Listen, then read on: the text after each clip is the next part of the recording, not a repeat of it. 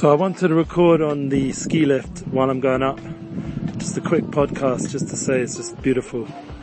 Then the flow like we spoke in the previous podcast, this is the inspired skiing flow. You can snowboard, you can walk up, down, go on the chalet. It's just out this world up here. And it's such a gift to be able to be in Eretz Yisrael, Eretz HaKodesh, the Holy Land, and to go ahead with such a cool setup over here with my friends and and be safe. Baruch Hashem, there was missiles flying over here at one point, and uh, that was this week actually. But you know, please God, um, everything will be good, and there'll be protection for everybody, and we can just enjoy living in such a beautiful land with all the different aspects of the desert, of the beaches, of the holy places.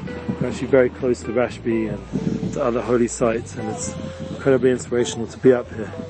I recommend people to come visit Har Hermon, like it says in the Tehillim, Ketel Hermon, like the Jew of Hermon.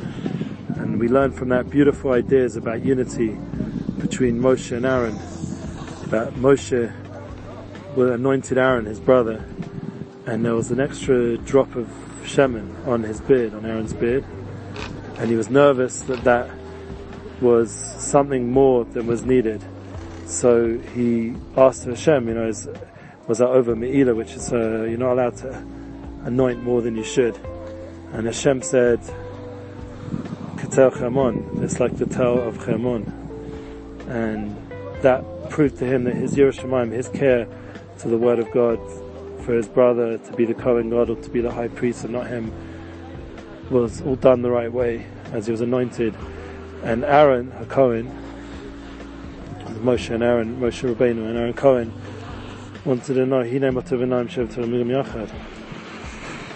uh, uh, is this something that goes together? Are they both, you know, maybe he was, maybe he was over on it also because he had that extra drop so like he said, Ketel you're like brothers. So both, either, neither one had to worry.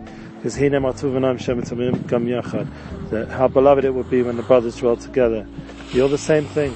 That you're both like Ketel Chermon, this extra drop. Everything's good. And the question is why Chermon? Obviously there's deep reasons, but the main concept is tal oros.